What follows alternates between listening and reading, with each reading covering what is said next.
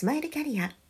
タロット星読みで潜在意識を開花させセカンドキャリアコンサルをしているしーちゃんです、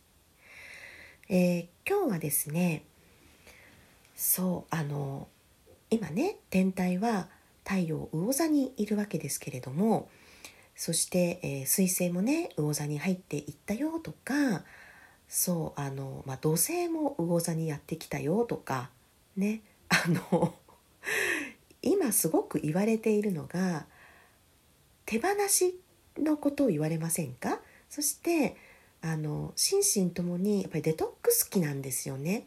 うん、そのために一旦いろんなものがこう融合してきてありとあらゆるものがこうあそういえばこういうのもあったねって気づかされるようにあの再開したりとか滞りが、ね、消えてまたあの交流が始まったりとかそういろんなことがねこう起こってきているっていうふうにねあの相談されてねいらっしゃる方も変化を感じていると言われています。でその方々の中に、まあ、いたんですけどもあの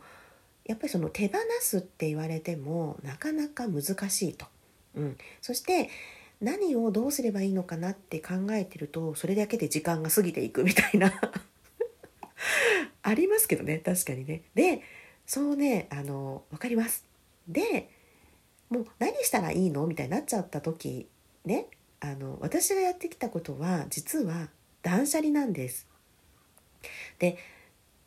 その時はえっ、ー、とねもう2年前ぐらいになるんですけどあの毎日毎日掃除してみたいなことがしんどくって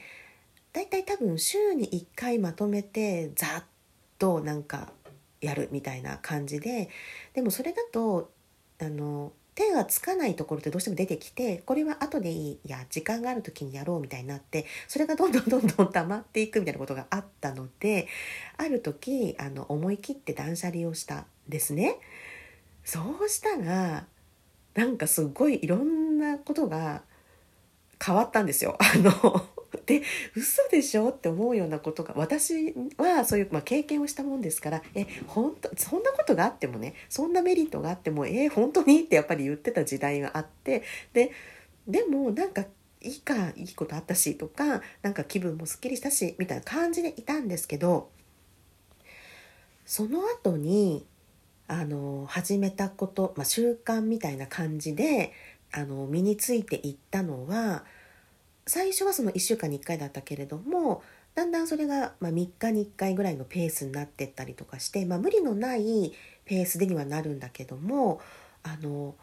すごく本当に溜まってたんですねいろいろあの大事にしてきたものだからとか懐かしいもの思い入れがあるもの、うん、今すぐには捨てられないものみたいな感じであの段階があってそれぞれのボックスとか作ってたんですよね。だけどあの1日1個物を捨てるみたいなことをあの、まあ、以前にね人生楽しむコツでちっちゃな目標を作ろうって言ってましたけどそこにそうなんです組み込みました。でそれがあの今となってはあの別に1個とかそういう個数とかでもなくあの毎日ちょっと掃除するんですね。毎日5分は片付ける。で片付けるっていうのの概念が私これあの実は母とね話してて このギャップを知ったんですけど片付けるって出てるものをしまうことだと思ってたらしいんですね。でも私は片付けるっていうのはいらないものを捨てることだと思っているんですよ。なのでその全く価値観が違ったねっていうことを知ってまあお互いの理解を深めていったっていうこともできたんですけどあのこれはねあのどちらでもいいし一つのヒントなので皆さんがどうしたくなるかでいいんですけどでもこの、ま、物を捨てるとか1日1回は、ま、簡単でもいいからお掃除をするとかそういうことをしていってどんどんやっていくとやっぱり部屋って綺麗になっていくしあの片付いてくるんですね。でごちゃごちゃしてたところっていうのが整理整頓されてくると不思議と本当にねあの思考が 整理されていくんですよ。で心の中も落ち着いてくるんですよね。で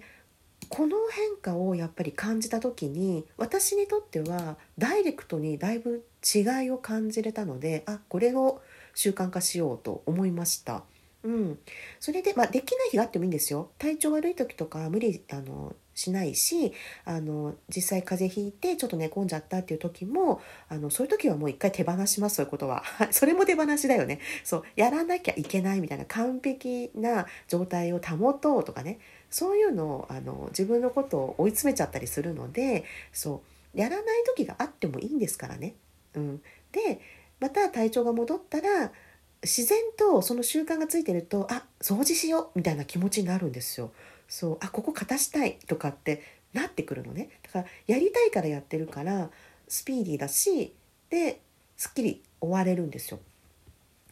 もうあの例えば今日はえっ、ー、と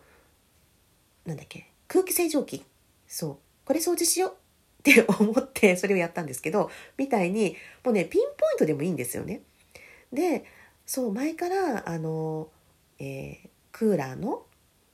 エアコンのそう掃除したいと思ってたからそこの予約をしてみたとかでもいいです。今日時間ないし自分がちょっと出かけちゃうし、ね、家のことできないかなっていう時にああでもそうそうあそこ掃除したいと思ってたみたいなねそういうのでもいいんですよ。うん、でどんどんそのなんかね習慣化してしまうとこれね不思議と心も軽くなるしあの片付いていくこの空間、うん、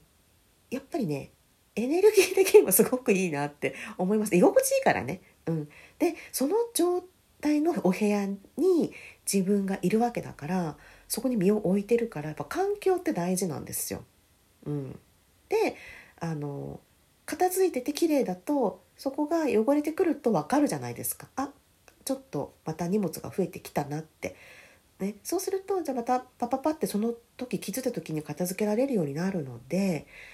そう今まで何でできなかったかなって思うとねやっぱりねいろんなことを詰め込みすぎててで心の中にやっぱりその執着思い入れもそうなんだけどその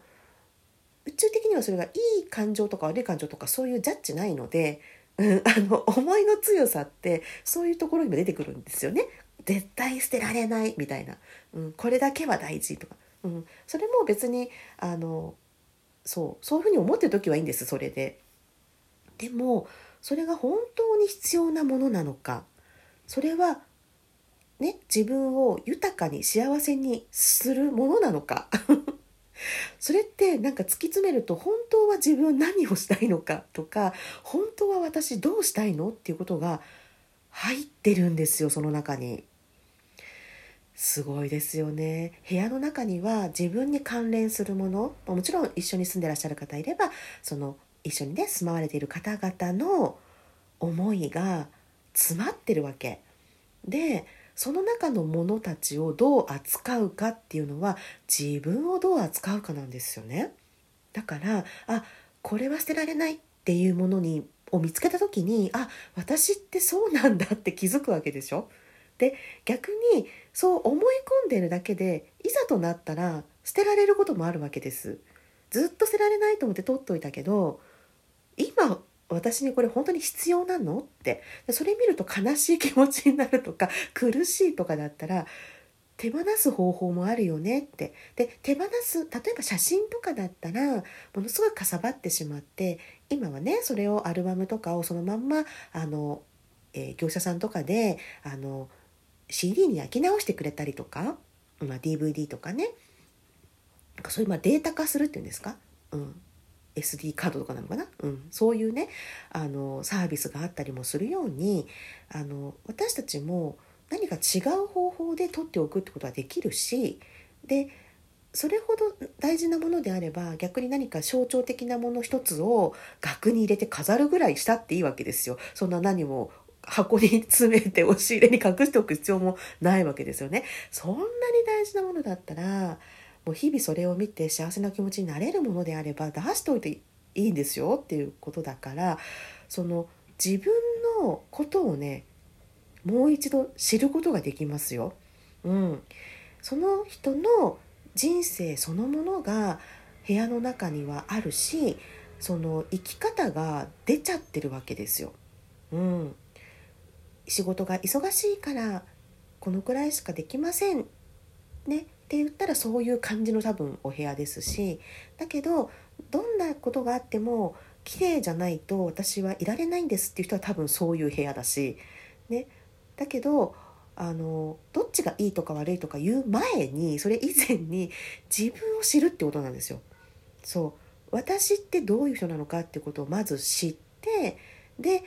その中に本当に必要なものが何なのかっていうものを見出してください。ね、それをするのに断捨離掃除ってすごく役に立ちますよっていうお話なんですね。なのでいらないものを捨てるそれが手放しです。不要なものは明け渡す。ね、そうするとその押し入れの一角が開きますよね。うん、開くからそこに新しいものが入るでしょこの原理ですよ。いらないものを手放すとそこに必要なものは入れるわけですよね。自分の心の中にも不要なものっていうのはその不要っていうのは何もこうネガティブな意味だけじゃないんですね。もう今の私には合わないかなとかもうありがとうでいいよね他のものを入れてもいいよねっていうふうに捉えればそういいんだと思うんですね。はい。ということで1日5分お部屋を片付けていらないものを見つけたら捨てていく。そうすると本当に必要なものだけが残っていくよというお話です。それでは皆さんと楽しみながらステージアップしーちゃんのスマイルキャリア本日はここまで。また明日。